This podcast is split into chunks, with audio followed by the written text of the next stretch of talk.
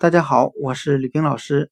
今天我们来学习单词 spare，s p a r e，表示节省、节约的含义。我们可以用谐音法来记忆这个单词 spare，s p a r e，节省、节约。它的发音很像汉语的四掰儿，一二三四的四。用手掰的掰，儿是儿化音。我们这样来联想这个单词的含义：这个人非常节省，他可以做到把一分钱掰成四瓣花。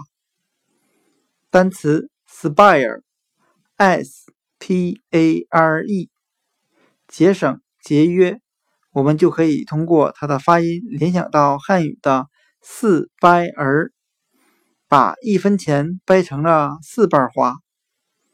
Spare，S P A R E，节省节约，就讲解到这里，谢谢大家的收听。